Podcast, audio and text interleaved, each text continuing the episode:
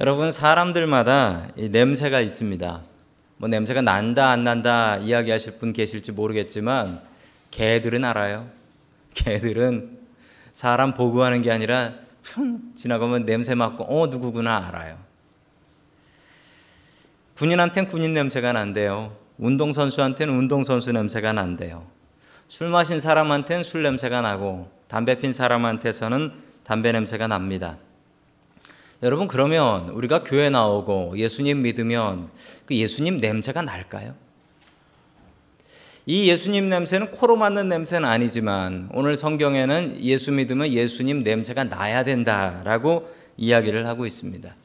반대로 교회 다니면서 예수 믿는 악취, 나쁜 냄새 나는 경우 있을까요? 아, 있는 것 같습니다. 여러분 혹시 미국 가시면서 이런 얘기, 미국 오실 때 이런 얘기 들어보신 분 계십니까? 어, 미국 가면 목사 장로 조심해라. 이 얘기 들어보신 적 없으세요? 아, 이런 얘기가 있어요. 그런데 왜 이런 얘기가 있나 했더니 뭐 이쪽 동네는 아니고 미국의 어느 동네에는 가면 어, 목사라는 직함을 걸고 장로라는 직함을 걸고 어, 비즈니스를 하는데 이 새로 이민 온 사람들, 못 모르는 사람들 사기치는 경우가 있다라고 합니다. 그래서 그거 조심하라는 거예요. 예수님 믿는 게 향기가 될 수도 있고 예수님 믿는 게 악취가 나는 사람들도 있다라는 겁니다. 여러분 그렇다면 그렇다면 우리들은 어떨까요? 내가 교회 나오고 예수님 믿어서 나한테 좋은 냄새가 날까요? 아니면 내가 예수님 믿고 교회 다녀서 다른 사람한테 뭐 저런 사람이 교회를 다녀? 이런 얘기를 듣고 있진 않을까요?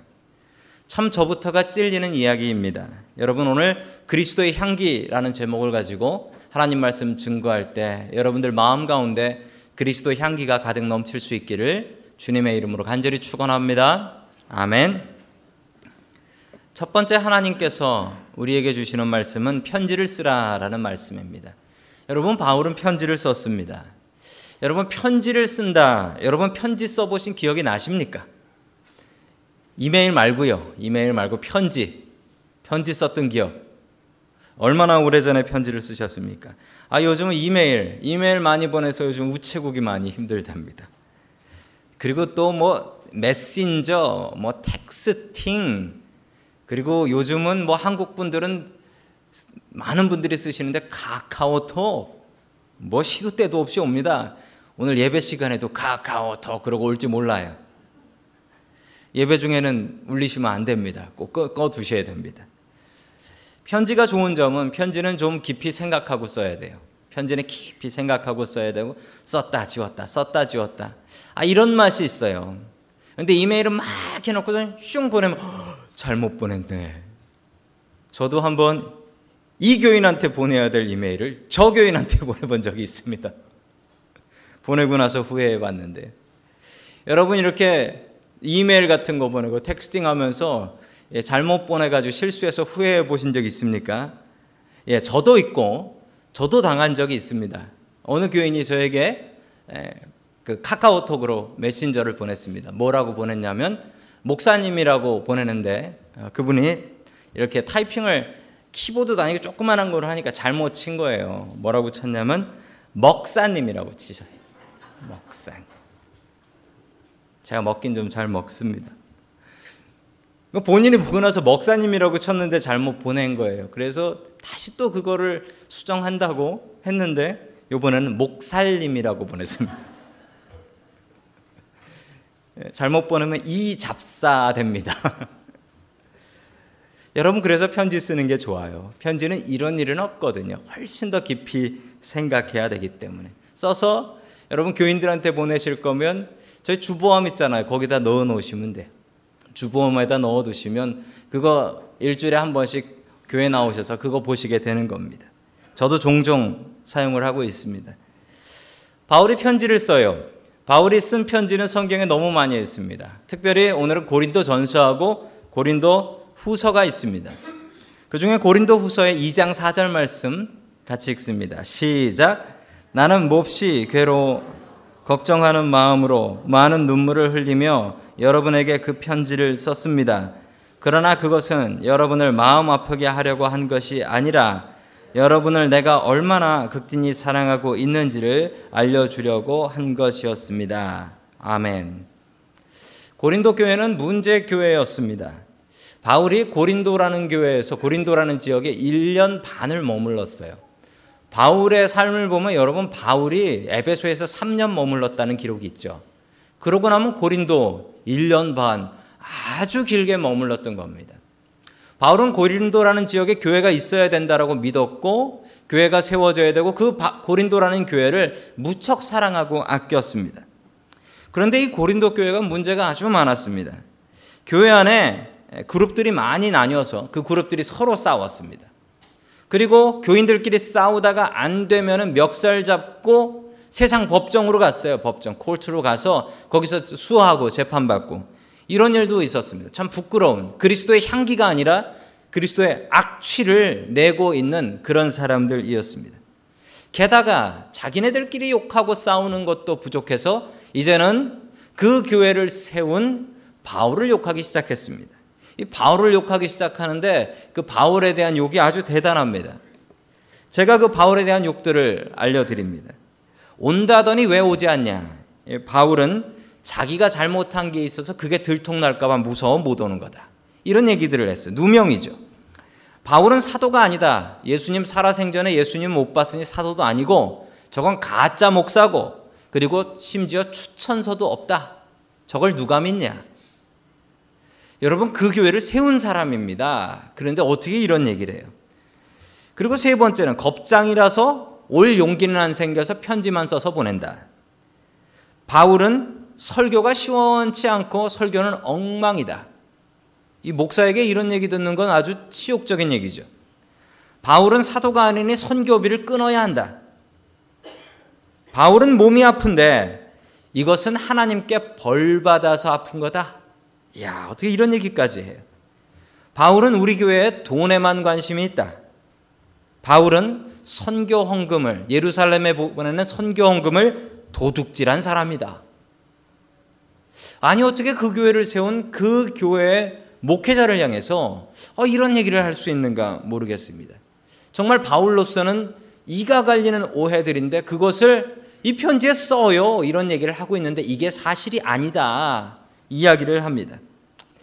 1년 반 동안 머물러서 세운 교회, 그리고 목숨 바쳐 세운 교회인데 이 교인들이 너무 배은망덕한 것 같습니다. 여러분, 이 원수 같은 교인들을 어떻게 해야 될까요? 바울은 편지를 씁니다.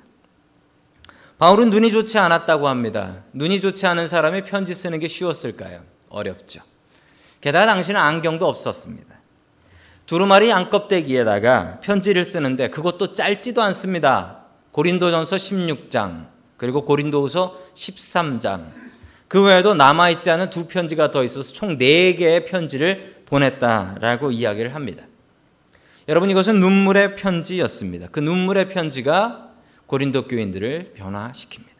내가 직접 가서 얘기하고 싶지만 직접 가서 얘기하면 내 감정이 복받쳐서 내가 교인들한테 상처 줄 것 같아서 내가 편지로 단정하게 조용하게 써서 보냅니다. 이 편지를 통하여 여러분들의 삶이 변화되길 원합니다. 그러며 이 편지, 이 편지를 남아있는 두 권, 그리고 남겨져 있지 않은 두 권에서 총 네 권의 편지를 보내게 됩니다.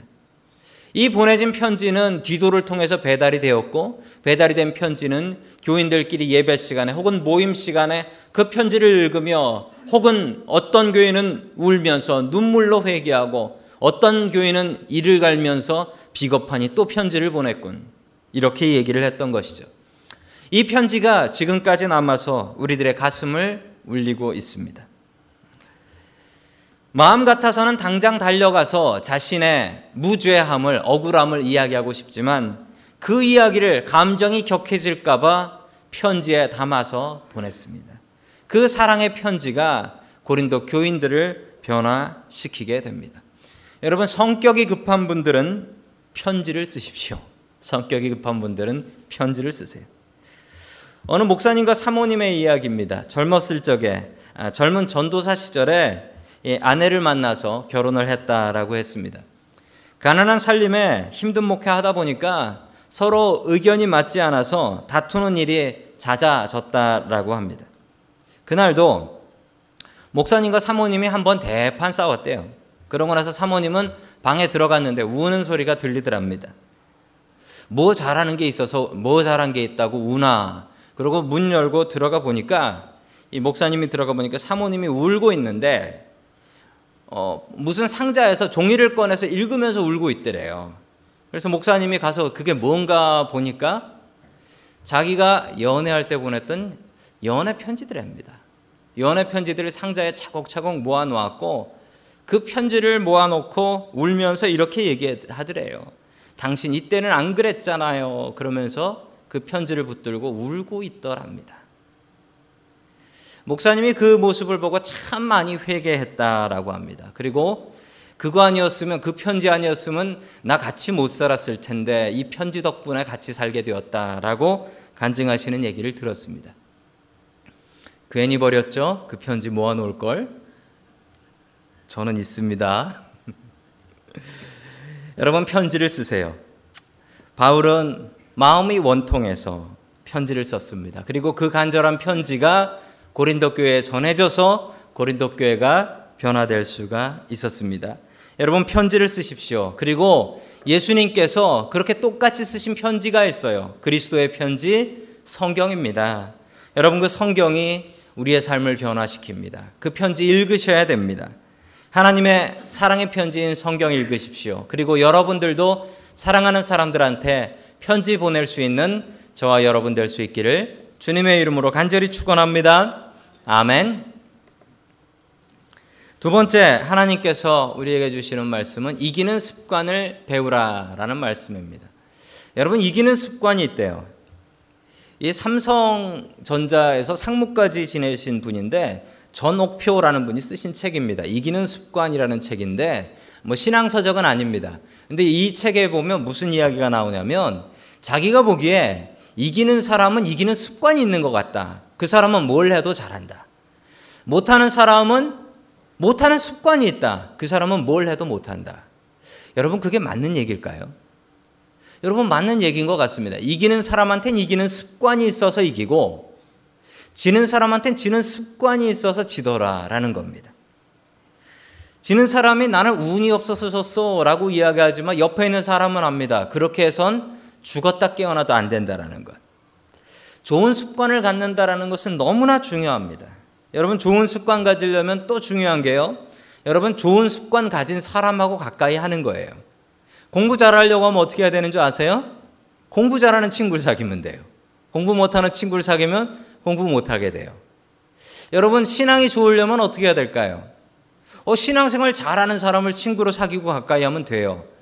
누구를? 여러분 끝내는 우리가 예수님을 가까이 하면 우리 신앙 좋아집니다. 여러분 예수님을 우리의 신앙의 가장 소중한 친구로 삼을 수 있기를 주님의 이름으로 간절히 축원합니다. 아멘.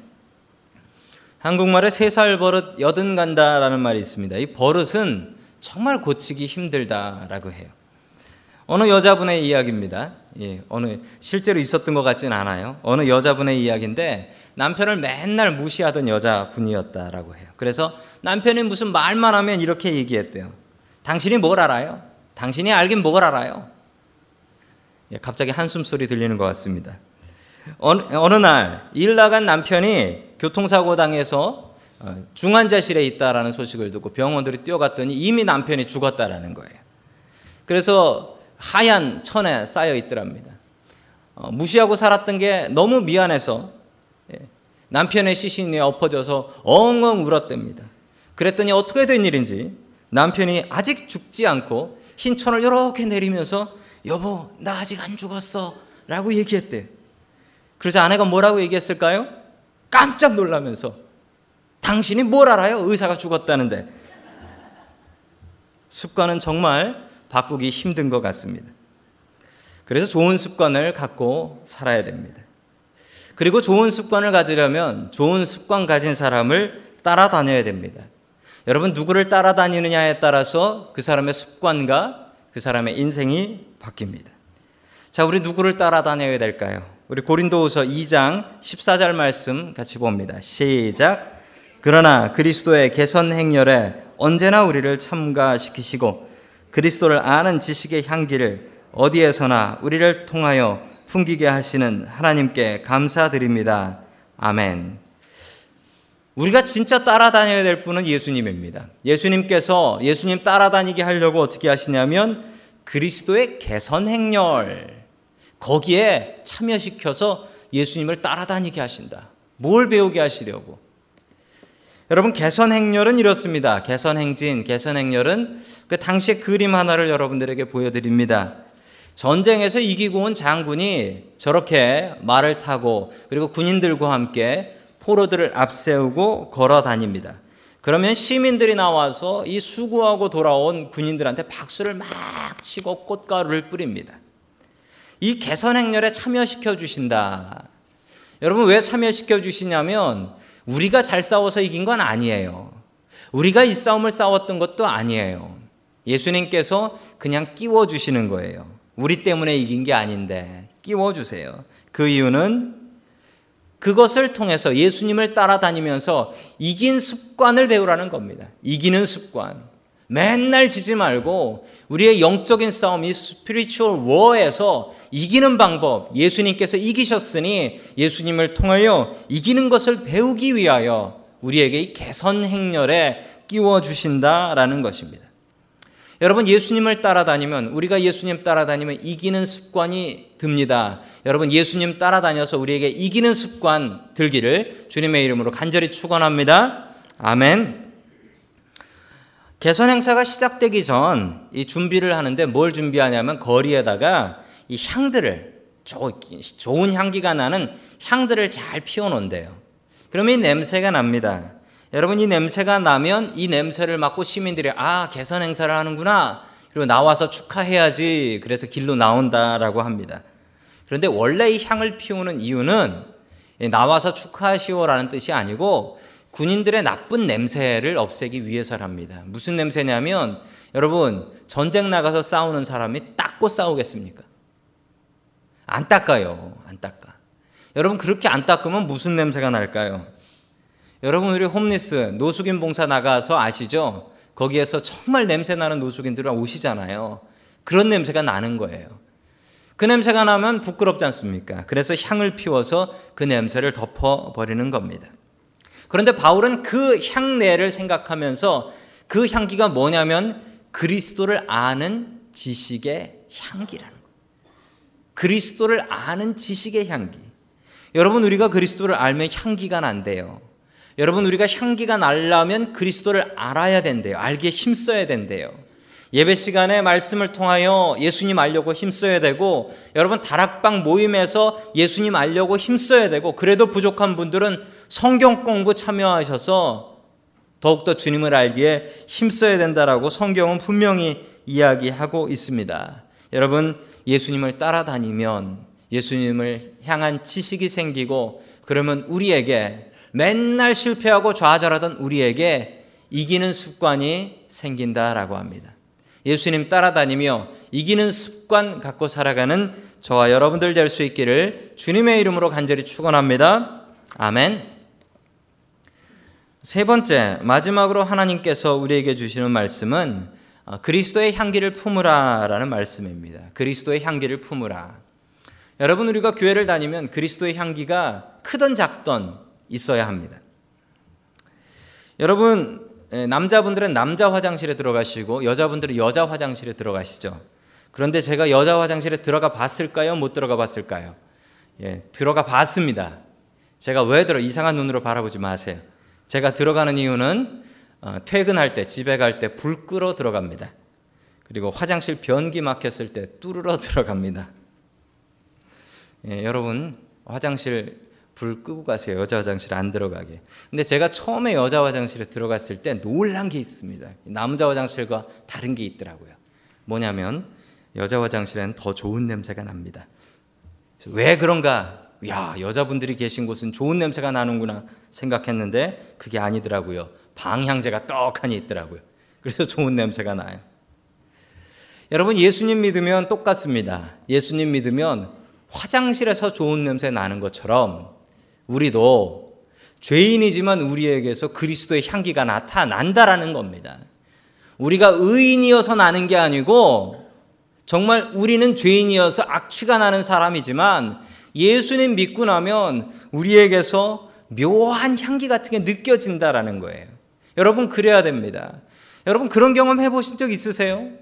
어떤 사람을 만나면 정말 어, 저 사람의 삶은 정말 향기가 나는 것 같아. 만나면 그냥 만남 자체가 힐링이 돼, 치료가 돼.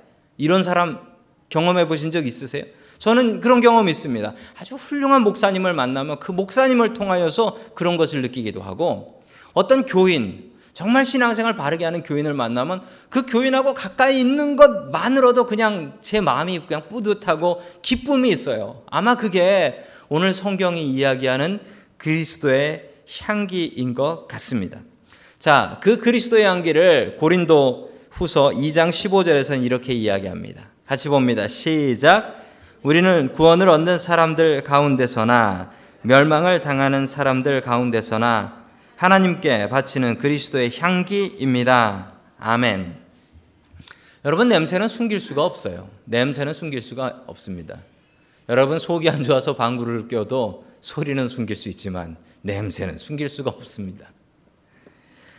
노숙인 봉사 나갔을 때 일입니다. 노숙인 봉사 지금 한 4년 정도 나가니까 어, 다녀가시는 분들이 참 많이 있습니다. 그 중엔 단골 손님도 있습니다. 어, 몇번 나왔다가 안 나오시는 분도 있습니다. 노숙인 중에 한 분이 닭죽을 타려고 줄을 쓰셨습니다. 모습이 너무 남루하고 제대로 노숙을 하신 거지예요. 여러분 그런 분들은 냄새가 아주 진동을 하죠. 아주 코를 찌르는 냄새가 있습니다. 근데 그분이 갑자기 저에게 와서 이야기를 하셨어요. 예, 이야기를 하셨는데 뭐라고 이야기를 하셨냐면 내가 저 옆에 있는 가게에서 점원으로 cashier로 일을 했었다. 그런데 그 불황이 오고 나서 내가 그 가게에서 해고가 됐다. fire 됐다. 그래서 지금은 노숙인 생활을 하고 있다라고 설명을 했습니다. 그리고 몇 달 뒤에 다시 그분이 나타나셨어요. 근데 완전히 다른 사람이 되어서 나타나셨어요. 거지 거지의 모습이 아니더라고요. 그러면서 주머니에서 몇십 불을 꺼내서 주셨습니다. 그러면서 이렇게 얘기하셨어요. 전에 얻어먹어서 참 고맙다고. 덕분에 내가 다시 직장을 잡았다. 그래서 출근하게 돼서 고마워서 이번에는 돈 들고 와서 돈 내고 먹으려고 왔다고. 얼마나 기, 제가 얼마나 기쁘든지, 제가 얼마나 기뻤든지. 여러분 그런데 사람이 바뀌니까 냄새가 바뀌어요. 그 코를 찌르던 냄새가 나지 않아서 제가 처음에 그분을 못 알아봤습니다. 여러분 하물며 노숙인이 노숙하지 않으니까 냄새가 바뀌어요. 여러분 그런데 우리가 우리 죄인이 예수님 믿고 나면 그리스도 향기 냄새가 바뀌어야 되지 않겠습니까? 여러분 우리의 삶 가운데 향기로운 냄새가 좀 나야 되지 않겠습니까? 우리가 예수님을 믿고 예수님을 따르면 우리에게 향기가 나야 됩니다. 여러분 우리의 삶이 향기 나는 삶입니까? 나랑 같이 사는 그 사람이 나에게 향기를 느끼고 있을까요? 아니면 코를 막고 코를 찌르는 악취를 느끼고 있을까요? 나의 직장 가운데 내가 일하는 일터에서 내가 교회 다녀서 내가 예수 믿는 사람이어서 내가 그리스도의 향기를 풍기고 있을까요? 아니면 뭐 저런 사람이 교회를 다니나 코를 막게 하는 악취를 풍기고 있을까요? 여러분 오늘 우리가 이렇게 모여서 드리는 이 예배가 이 동네 이웃들한테 야, 저 교회가 예배 드리는구나 향기가 될까요? 아니면 저 지독한 사람들 또 모여서 예배 드리네 라고 악취를 느끼고 있을까요? 여러분 우리의 삶은 향기가 나야 됩니다. 향기가 나야 돼요. 그리스도인들이 지나간 자리에는 향기가 나야 됩니다. 악취가 나서는 안 돼요. 오늘 나가는 다락방이지요. 나가는 다락방 하면서 이웃들에게 악취를 느끼게 하지 마십시오. 향기가 나야 됩니다. 더 방실방실 웃으며 인사하시고, 야, 저 사람들 교회 다니는 사람이라 좀 다르구나. 이런 거 느끼게 해 주셔야 됩니다. 여러분, 그래서 우리 예수님의 이름이 높아져야 합니다. 얼마 전 삼선에 성공한 요즘 여자분들이 참 대단하십니다. 그 독일의 메르켈 총리라는 분이 계세요.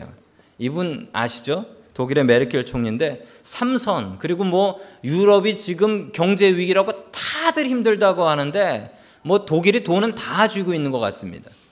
이 불황에 삼선한다라는 게 이게 쉬운 일이 아닌데 이분이 목사님의 딸이에요. 목사님 딸이에요. 그것도 서독에서 사시다가 옛날에 동독 서독 있었잖아요. West German하고 East German이 있었는데 동 서독의 목사님이었는데 이분이 이분이 1954년 이 Berlin Wall, Berlin Wall이라고 이 벽, 벽이 생기잖아요. 이 벽이 생기는데 이 벽이 생길 때 다들 동독 사람들이 서독으로 넘어오고 특히 목사님들이 왜냐면 공산당은 교회를 가만 안 두거든요. 그래서 다 넘어오는데 이분은 반대로 서독에서 동독으로 넘어가셨어요. 자기 가족들 이끌고. 왜냐하면 내가 섬겨야 될 양들이 있는데 내가 그쪽으로 가겠다. 그리고 거기서 그 서러움을 당하면서도 내 양이 여기 있으니 나는 서독으로 못 간다라고 지켰어요. 이걸 그 딸이 배웠어요. 그 딸이 배웠어요. 내 백성은 내가 지킨다. 이걸 그 딸이 배웠습니다. 이 딸 메르켈 총리가 학교를 다닐 적에 공부를 참 잘했대요. 공부를 잘했는데 공부를 잘해도 소용없었대요. 친구들이 공산주의자들이 다 너 교회 다니지 기독교인들은 안 돼. 하나님은 없어. 교회 다닌다라는 것만으로 따돌림 당하고 분리를 당했답니다. 그럼에도 불구하고 이분이 신앙을 꿋꿋이 지켜나갔대요. 지금도 자기가 크리스찬인 것을 아주 자랑스럽게 생각합니다. 얼마 전에 이런 얘기를 했어요. 어느 신학교, 그 독일에 유명한 신학교들이 많은데 신학교 신학생들하고 인터뷰를 하는데 그 신학생들이 물었답니다. 당신은 크리스찬입니까? 그랬더니 이렇게 얘기했대요. 저는 당연히 기독교인입니다. I'm a Christian. 나는 크리스찬입니다. 그런데 저는 기독교인으로서 기독교를 정치에 이용하지는 않습니다. 저를 통해서 하나님이 영광 받으셔야지 제가 하나님 이름 팔아서 정치하면 안 되겠습니다. 여러분 선거철이 되면 한국에는 얼마나 정치하는 사람들이 하나님 이름 팔고 다른 종교의 이름을 팔아서 당선되려고 하는 줄 아십니까? 저도 어느 교회에 있었을 때 어느 대통령 후보분이 다음 날 투표하는 날인데 3부 예배에 오셔서 제가 3부 예배 광고를 하면 안 되겠습니까? 라고 하셨던 분도 계셨습니다. 여러분, 이분은 그리스도의 향기를 전하려고 애쓰는 분이십니다. 그래서 하나님께서 더 잘 되게 도와주시는 것 같습니다. 여러분, 우리에게는 무슨 냄새가 날까요? 내가 예수님 믿어서 다른 사람에게, 주위 사람들에게, 내가 만나는 사람들에게 향기가 날까요? 아니면 어떻게 저런 사람이 교회 다니나 악취가 날까요? 여러분들의 삶에 그리스도의 향기가 있어야 됩니다. 그것을 사도 바울은 고린도 교회에 명령하고 있습니다. 그 명령 우리도 받아서 저도 받아서 우리의 삶 속에서 그리스도의 향기 내며 살아갈 수 있기를 주님의 이름으로 간절히 축원합니다. 아멘. 다 함께 기도드리겠습니다. 사랑이 많으신 아버지 하나님 감사를 드립니다. 주님 저희들에게 예수님을 알게 하여 주시고 예수님을 따라다니며 예수님으로부터 이기는 습관 배울 수 있도록 도와주시니 감사를 드립니다. 우리의 삶 가운데 있는 영적인 싸움 가운데 우리가 싸우고 이길 수 있는 힘을 허락해 주시옵소서. 예수님을 친구 삼아 예수님의 좋은 습관들을 우리가 배울 수 있게 도와주시옵소서. 주님 또한 바라 없는 것은 그리스도의 향기를 전파하는 사람이 되게 하여 주시옵소서. 우리들의 부끄러운 삶을 다시 한번 돌아보며 내 삶을 통하여 내 신앙을 통하여 주님께 영광 돌려야지 나의 삶이 주님께 먹칠이 되어서는 안 되겠다 생각하며 우리의 삶 가운데 그리스도의 향기를 전파하는 사람들 될 수 있게 도와주시옵소서. 주님께 감사드리며 모든 말씀 예수 그리스도의 이름으로 기도드립니다. 아멘. 또한 바울은 이야기합니다. 내가 부활한 주님을 만났노라고. 그리고 내가 천국에 가봤노라고. 부활은 분명히 있노라고. 우리가 매일매일 부활의 연습, 부활의 믿음을 갖고 살아야 한다고 우리에게 고백하고 있습니다. 바울의 이야기처럼 죽음과 부활이 남 이야기가 되지 않고 천국의 영생이 남 이야기가 되지 않고 우리들의 이야기가 될 수 있기를 주님의 이름으로 간절히 축원합니다.